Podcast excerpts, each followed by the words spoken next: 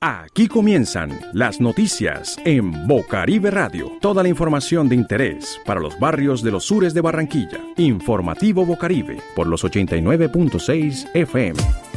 Tu entorno es la noticia.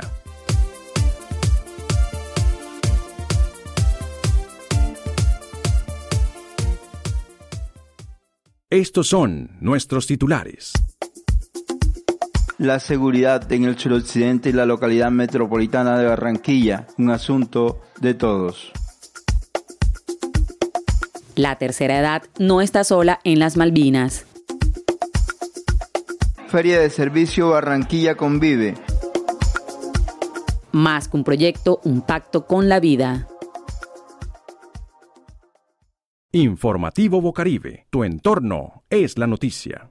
La seguridad en el suroccidente y la localidad metropolitana de Barranquilla, un asunto de todos.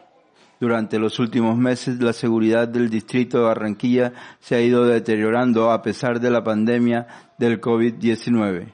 Líderes comunitarios alzan la voz para que las autoridades distritales presten atención a la situación de inseguridad que se vive en los diferentes barrios de las localidades. Dialogamos con la edilesa Paula San Juan y esto nos dijo. Pues es los jóvenes en conflicto, estamos trabajando con ellos, estamos trabajando desde que eh, tengan un proyecto de vida. También nos encontramos con el señor Nelson Patrón, quien es el jefe de la Oficina de Seguridad y Convivencia del Distrito de Barranquilla, quien nos comenta su estrategia para frenar la inseguridad y generar la convivencia en las localidades. Asimismo, con nuestro programa Vuelve y Juega, eh, hemos articulado con vecinos del sector, con juntas de acciones comunales, con ediles y demás, para trabajar por los muchachos del sector y en este momento ya, tenemos un gran número de personas que hacen parte de los guardianes y promotores de la convivencia de la Oficina de Seguridad y Convivencia Ciudadana. Asimismo, eh, nos hemos sentado el día de hoy con varios vecinos de la zona para empezar a establecer unos frentes de seguridad en compañía de la policía con el fin de disminuir el tema de delitos alrededor de este barrio. También dialogamos con uno de los habitantes de la urbanización Las Gardenias, en la localidad metropolitana. Y esto nos dice sobre la convivencia que ha producido la inseguridad en estas dos localidades. No vemos las patrullas, no vemos las motos, los cuadrantes son insuficientes para la cantidad de situaciones que se presentan en la urbanización. 10 conjuntos, 4.080 apartamentos, más de 27.000 personas. tú entenderás que para dos policías o para cuatro policías no da abasto cuando se presentan situaciones de desorden público. Entonces, alteraciones en, la convivencia, el cuadrante no da abasto. Los habitantes de la localidad suroccidente y metropolitana plantean al distrito que organicen planes que den resultados frente a la problemática de inseguridad que están viviendo en este momento, especialmente en temporadas de Navidad. Informativo Bocaribe, tu entorno es la noticia. La tercera edad no está sola en las Malvinas. El informativo Bocaribe quiere resaltar la labor de las organizaciones sociales de la ciudad que continúan esforzándose por mantener vivos sus procesos comunitarios. Es por ello que seguimos tras las huellas de la solidaridad. Hoy el camino es el que recorre la Asociación de la Tercera Edad Jesús con nosotros. Más de 25 años de liderar procesos con esta población. Es una asociación sin ánimo de lucro ubicada en el barrio Las Malvinas en la calle 99C con 8E con el propósito de orientar y capacitar a sus afiliados para que participen de los planes y programas que las instituciones gubernamentales y no gubernamentales establecen de forma individual y de los beneficios que también la organización presta a sus miembros. Dialogamos con su representante y cofundadora Carmen Cecilia Nieto, quien nos cuenta en detalle cómo se ha venido trabajando desde la asociación y el estado actual de sus procesos. Eh, desde hace muchos años estoy vinculada a esta asociación, ya que mi padre fue uno de los fundadores y gestor de, esa gran obra que está hoy aquí en nuestro barrio. Mi papá se llamaba Luis Hernando Nieto, muy conocido como el señor Nieto. En la actualidad tenemos 68 abuelos, pero fijo, fijo, eh, son 58, los otros 10 llegaron en comienzos de año para vincularse al grupo, pero a raíz de la pandemia se quedó quieto. Normalmente, normalmente nosotros nos reuníamos los jueves un solo día en la semana porque no teníamos para más de parte de nosotros. Y de parte de la alcaldía venían dos días a la semana. Ellos llegaban dos días a la semana, le mandaban sus meriendas, mandaban a los profesionales para que le, les diera charla o les hiciera ejercicio, dependiendo la profesión de, de, de, la persona que llegaba ese día a la sede. Bueno, nosotros como asociación, pues cuando nos reuníamos también hacíamos ejercicio, hacemos porque, ajá, ahora mismo estamos en, receso. Eh, hacemos también ejercicio, hacemos charlas, les preguntamos a ellos cómo están, eh, nos interesa saber cómo se encuentran ellos en su casa, qué inconveniente tienen. Eh, y pasamos un rato chévere, ellos les encanta, si sea un solo día en la semana que nos reunamos, ellos son felices con ir allá. La pandemia por COVID-19 también impactó a la asociación. ¿Cómo se afrontó? nos afectó mucho porque a mí también, porque yo también estaba acostumbrada a reunirme con ellos, me gustaba hacer ejercicio con ellos, charlar con ellos, reírme, eh, este, agonizar para llevarle una merienda, que, tenía que llevar la merienda, que, hay que prepararla, hay que hacer, todo eso hace, le hace falta a uno. Y sé que a ellos les hace falta este, ese reencuentro. Aunque hace poco nosotros nos reencontramos nuevamente, pero fue algo pasajero, o sea, un rato nada más, y porque tampoco podemos abusar. Eh, para nosotros acá como asociación nos ha afectado mucho porque este pensábamos pues buscar los medios de, de, buscar ayuda para, para mejorar la sede, la sede en la parte física y mejorar pues el apoyo que uno le da a los abuelos. Porque la idea de nosotros era buscar como unos padrinos que nos ayudaran, que estos abuelos tuvieran por lo menos una vez al mes un mercadito y, y entonces todo eso se vio como, como está estancado ahora mismo, pero para el próximo año estamos pensando en eso. Eh, tenemos una dificultad en el fondo de la asociación, de, la pared nos cayó y entonces estamos para ver el próximo año cómo hacemos actividades, busque, tocar puertas, que mucha gente nos ayude, porque la verdad es que queremos seguir hacia adelante. Para diciembre, la asociación se encuentra gestionando recursos para compartir un obsequio con los abuelos y abuelas. Escuchemos de qué forma se puede contribuir. Bueno, para fin de año, para fin de año, eh, este, un grupo de amigas se han vinculado, me, me llamaron para, para decirnos que nos iban a dar uno, unos detalles para los abuelos, pero son apenas 50 detalles que van a regalar, donde yo tengo 68. Entonces me toca buscar por otro lado, entonces estoy en espera. A ver, pero para, para que no pasemos este mes por alto y que se les dé un detalle a cada uno de ellos, porque ellos ellos están acostumbrados a, a que los mimen que, que los que los consientan. Y también pues le, le, digo pues a la comunidad que, que esté interesado en hacerle en darle una ayuda a los abuelos de la asociación eh, me pueden llamar a través del número 301 474 2625 y nosotros nosotros aparecemos en el eh, yo tengo una página se llama Tercera Edad Jesús con nosotros pero en la página web aparece aparece Tercera Edad Jesús con nosotros. Eh, mi correo es casenipe con C de casa gmail.com Finalmente, la señora Carmen Cecilia nos comparte una reflexión sobre la importancia de cuidar y valorar a la generación de abuelas y abuelos que merecen todo nuestro cariño y atención. Oigamos. Los abuelos este, son muy importantes en esta sociedad también. Están en su eh, están en su parte ya final de sus vidas y pues ellos es un es una etapa en donde ellos hay que darle mucho amor, hay que brindarle mucha atención, estar estar pendiente a ellos. Ya, eso eso es muy importante, así como es la etapa de niños, así es la etapa del anciano también. Incluso hay adultos mayores que no son no son tan adultos mayores, pero tienen una edad de, de, de 60 años, 56 años y ya tienen ya tienen tristeza, ya se ven que quieren estar en grupo porque porque no quieren estar en su casa o porque han sufrido mucho durante todo su tiempo. Entonces, es bueno, es bueno este, estar muy pendiente a ellos. Lastimosamente, lastimosamente, eh, pues aquí, yo sé que no solamente es en nuestro barrio, sino en, yo creo que en todo Colombia, del mundo, como los abuelos no aportan, algunos abuelos no aportan una cuota política, o sea, lo, lo, echan a un lado, pero, pero es necesario, es necesario que, que se meden por ellos, desde el informativo Bocaribe seguiremos conectándonos a la vida de los barrios del suroccidente de Barranquilla, sus gentes y realidades. De lunes a viernes escucha las informaciones de interés en Bocaribe Radio. A partir de este año ampliamos nuestra franja informativa Conoce el día a día de las comunidades de los barrios de Barranquilla. Entra en Contacto Comunidad. Cada día te ofrecemos un perfil nuevo de organizaciones sociales locales. ¿Quién se mueve realmente por Barranquilla? ¿Qué pasa en la política local? ¿Cómo va la economía? Análisis, discusiones, testimonios, informes. ¿Cómo está la movida cultural? Aquí te contamos. O mejor, ven y lo hablamos juntos en Bocaribe Radio franja informativa de Bocaribe Radio, donde tu entorno es la noticia. Contacto Comunidad, un espacio para usted.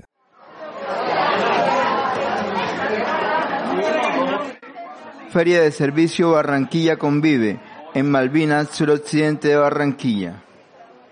El pasado 27 de noviembre, en las horas de la mañana, se realizó la primera feria desde que inició la pandemia del COVID-19.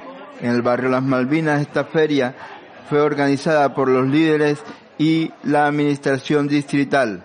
En esta feria la administración distrital y local llegan a los barrios con parte del equipo de algunas secretarías y oficinas que tratan de dar solución a algunas problemáticas que tengan en las comunidades. En algunos casos, esto solo se convierte en una feria de consulta y de dar a conocer qué pueden hacer cada una de estos entes distritales. Al llegar al barrio Las Malvinas, nos encontramos una serie de problemáticas donde resaltan los efectos de la temporada de lluvia sobre el arroyo de Santo Domingo en el tramo que pasa por el barrio Las Malvinas. El informativo Bocaribe dialogó con los afectados de esta problemática y esto nos comentaron. Ernesto Donado, la, preocupación que hay en el arroyo de Santo Domingo que pega con el arroyo de Las Malvinas fue las placas se las llevó el arroyo y nos tumbó las ocho casas que tenemos. Yo, yo estoy durmiendo en el vecino, una casa con los servicios, con todo, y lo que ha hecho el alcalde no da presencia ni la doctora Ana Saltarín tampoco. Lo que nos brindaron fue un suicidio de 250 mil pesos hace un mes y piquito y todavía no ha llegado nada. Por lo tanto, nosotros estamos pidiendo de la presencia del alcalde que nos ayude. Ya han tomado fotos, ha venido la, acción de riego, mirado la casa hace cuatro días, seis días, se me vino abajo con tos y los raso, todo. Le doy gracias a Dios que no me mató a los pelados. Eso es lo que le estamos diciendo a la doctora aquí. Está diciendo que, que eso que ellos nos dieron a nosotros, eso no nos está solucionando nada, eso es como un contentillo. Pero si nos sigue dando eso uno, y nosotros queremos que nos busquen una solución, que nos rubiquen. Eso, yo tengo mi casa con papeles. Pero a ver, nada más llega el señor Humberto, nada más toma foto y dice que hablemos bien de él. Pero no hay ninguna solución, nos tiene engañado. Por lo tanto, aquí llegamos ahora que está, aquí vinimos la gente que estamos afectados aquí y que venía el alcalde, pero el alcalde que no viene para acá. ¿Y, nosotros... ¿Y cuál, es, cuál es la solución final que se le debe dar a ese problema del arroyo de Santo Domingo? Eh, que lo canalicen bien porque... Marilady López Aguirre. ¿Qué nos ha dicho los funcionarios de gestión de riesgo? Que ya ellos le pasaron el caso a ADI. Y ADI es el que tiene que coger y, y darnos una respuesta a nosotros que no nos ha dado hasta el día de hoy. ADI lo único que llega es, toma una foto y se va. No nos dice nada, no nos ha cogido un censo, no nos han dicho nada. Necesitamos que ese señor de ADI que vaya, que tan mal educado es, que no tiene ni estudios, vaya y nos diga tan siquiera que nos va a solucionar necesitamos que nos hagan una, una algo en realidad que nos necesitamos una pronta solución, no necesitamos contentillo, porque nos acabaron de decir que nosotros no tienen de puro contentillo nada más. ¿y cuál es la solución real a esta problemática del arroyo de Santo Domingo?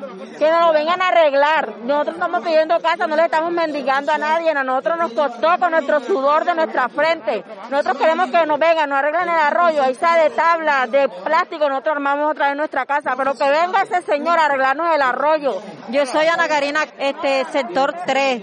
Mire, ya, de esto lo venimos viviendo hace tres años. Hace tres años le metimos una carta a Adi, Adi vino, dijeron que eran 500 metros, apenas se había llevado una placa. El 20 de agosto del 2020 se, llevó tres casas. Eh, hace ocho días se llevó, total se ha llevado siete casas. Hay 30 casas en riesgo. Una, a mí me brindaron una ayuda de un mercado, cosa que le, le agradezco a Remberto Quintero, que es la única persona que nos ha dado la cara pero ya esto se le sale de las manos a la, a la cuestión de riesgo. También en esta feria nos encontramos a la edilesa Paula San Juan, quien nos comenta sobre esta problemática. Bueno, lo primero, ya tú sabes, Octavio, que es la problemática que tenemos con el arroyo Santo Domingo. vemos cómo están estas personas aquí, pues un poco también preocupadas y a la vez con las manos atadas el, no ver que, que, no hay una solución de fondo, sino una mitigación. La solución es ejecutar la obra, la canalización, pero urgente, ya. ¿Por qué? Porque se, se ha ido comiendo más casas, el sector 3 puede, en la, mitad de su sector 3 puede ir desapareciendo. Los habitantes del barrio Las Malvinas esperan que pronto se le dé solución a la problemática que están viviendo con el arroyo de Santo Domingo que pasa por este sector y que la entidad competente pueda hacer frente a esta situación. Ecología, medio ambiente y buen vivir en el informativo Bocaribe. Más que un proyecto, un pacto con la vida. ¿Sabías que el 80% del oxígeno indispensable para nuestra vida proviene de los arrecifes coralinos? ¿Sabías que cada año 6 millones de toneladas de residuos terminan en el mar? Son las preguntas que nos hace Disconcept, el proyecto que conoceremos hoy en nuestra sección de Ecología, Medio Ambiente y Buen Vivir. Disconcept es una iniciativa cuyos objetivos son generar y promover conciencia, responsabilidad y cuidado ambiental a través de jornadas de limpiezas a nivel subacuático y terrestre, talleres de sensibilización ambiental, turismo responsable y prácticas ancestrales en Taganga, Santa Marta, donde opera la organización. Ganadores del tercer lugar en los premios Latinoamérica Verde en Ecuador, uno de los festivales de sostenibilidad más relevantes del mundo, que cada año premia y visibiliza a los 500 mejores proyectos sociales y ambientales de Latinoamérica. Carlos Vanegas, su fundador y director de la Red de Vigilantes Marinos para Colombia, nos comparte inicialmente cómo se gesta Disconcept. Pues bueno, el trabajo con Disconcept se gesta como tal, eh, nace desde el 7 de diciembre del 2014, estamos a unos días de tener aniversario, y la primer brigada que realizamos la hicimos el primero de marzo del 2015 y al ir a las profundidades y darme cuenta que los corales y los arrecifes y de lo que dependemos están llenos de preservativos, de latas de cerveza, de filtros de cigarrillo y de un montón de porquerías que nosotros permitimos que llegue ahí, pues el compromiso mío fue ese. Así como nosotros no nos podemos destapar las venas y necesitamos y requerimos a unos pequeños organismos que se llaman defensas, pues eso es Disconcept. Ese fue el pacto con la vida que hicimos y empezamos a tener pues voluntarios, a desarrollar todo el tema, eh, nosotros autosostenemos el proyecto a través de, de, material reciclado que reutilizamos y elaboramos piezas. Hay un cuaderno que hacemos con disco que yo lo vendo en parques, en colegios para autosostener nuestras campañas. Disconcept también hace parte de la red de vigilantes marinos, una iniciativa de la ONG Oceánidas compuesta por submarinistas voluntarios de toda España que han decidido aunar la práctica de su actividad deportiva favorita, el buceo recreativo, con la posibilidad de participar en la conservación, la protección, la divulgación y la investigación del medio marino, una unión de fuerzas para que se oiga la voz del mar. Carlos dirige la red de vigilantes marinos en Colombia. Él nos cuenta qué significa hacer parte de esta red y cuál ha sido el trabajo desarrollado. Hubo alguien de la red de vigilantes marinos que vino aquí a Colombia, yo no sabía obviamente quién era ni nada, me compró un cuaderno y pues la persona se sorprendió de lo que hacíamos, lo lleva a España, se lo regala a Antonio Márquez, el director de Oceánias en Europa, y pues empiezan a seguirnos en redes durante tres años y medio. Para resumir, el año antepasado vienen hasta Colombia y pues me contactan y me no sé, o sea, mm, fue algo tan bonito. Nos nombraron la delegación oficial de la red de vigilantes marinos para Colombia. Cuando él me dice, anda tío, mira, te llevamos siguiendo tres años y medio y te digo que por más profesionales que somos nosotros aquí, no hemos logrado desarrollar una, una, una brigada de la forma en que tú la haces, como la hacen, conjugado con los temas ancestrales, por como los nativos bajan de la sierra a hacer rituales con ustedes, cómo transforman la, los, las basuras en, en, esculturas de 5 y 6 metros con mensaje, o sea, entonces fue algo muy bonito. Hoy día somos la delegación oficial. Estoy nombrado como uno de los 10 del timón. Cualquier persona que entre a la página www.vigilantesmarinos.es puede ahí encontrar que somos una red internacional de buzos voluntarios que hemos decidido hacer buceo con propósito de rescatar y conservar todo el ecosistema marino. Entonces nosotros nos reunimos eh, este año, por ejemplo, la brigada que hicimos ahorita el 28 de septiembre fue la sexta gran limpieza internacional de fondos marinos, donde estuvimos 42 litorales españoles, Brasil, Ecuador, Perú y Colombia, que se destacó porque tuvimos 127 usos a pesar de la pandemia y 50 personas en tierra y donde recogimos 1.340 kilogramos de desechos que ya no están en el océano. Hay un índice que es alarmante y, es que según la ONU, cada año 6.4 millones de toneladas de residuos terminan en el mar. Sobre las actividades de Disconcept, Carlos nos cuenta cómo ha sido ese proceso y los logros que han obtenido partiendo de que um, Disconcept es un pacto con la vida, ¿cierto? Pues nos dimos cuenta que los seres humanos, así como éramos el problema, pues también podíamos ser la solución. La naturaleza me enseñó que el veneno se saca el antídoto. Entonces, ahí fue donde dijimos, bueno, ¿qué podemos hacer? Además de recoger basura, que es como lo urgente. Es lo urgente, pero no es lo importante. Lo importante era generar conciencia, ¿cierto? Era llegar a las personas a que así como a uno ya le dolía tirar algo porque nos dábamos cuenta que ese ser vivo nos estaba generando algo por lo que estábamos vivos, pues dijimos necesitamos llegarle a la gente de esa forma, no vernos como las demás fundaciones de que ahí recojamos y salvemos el mundo, no, pues tan héroes.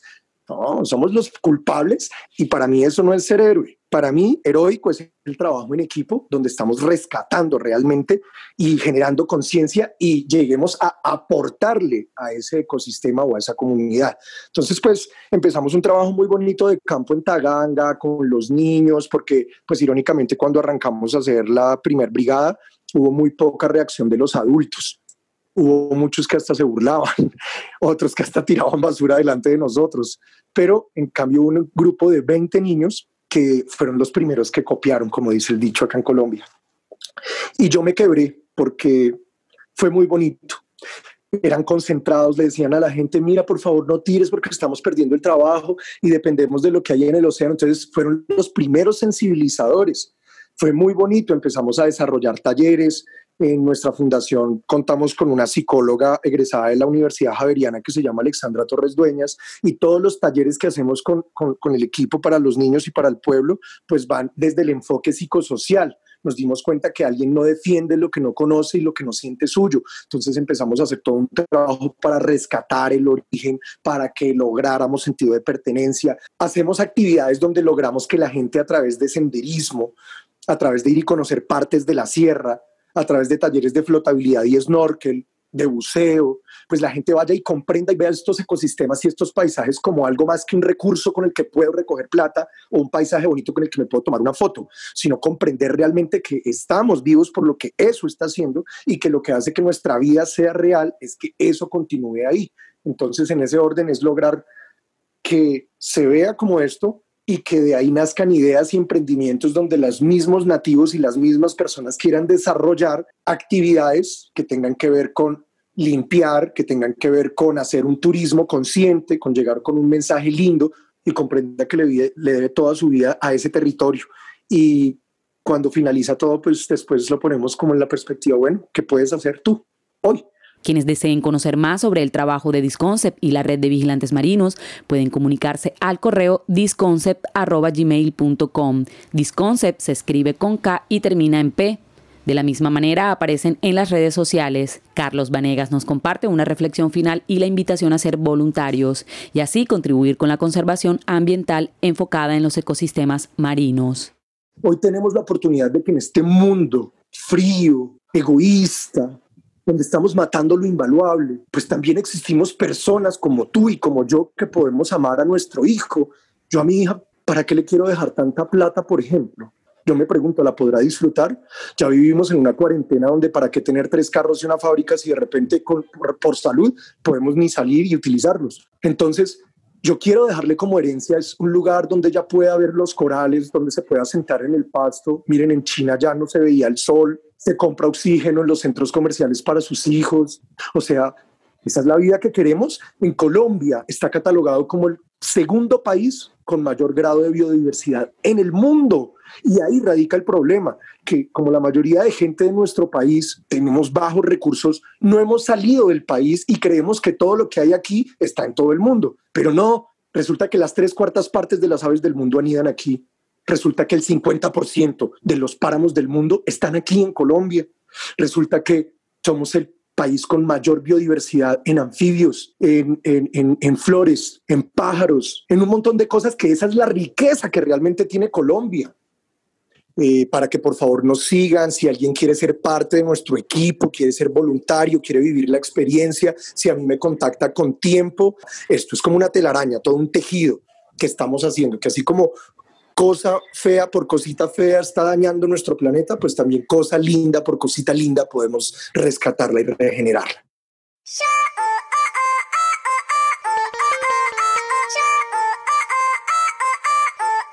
Estas fueron las noticias de hoy en el informativo Bocaribe. Tu entorno es la noticia.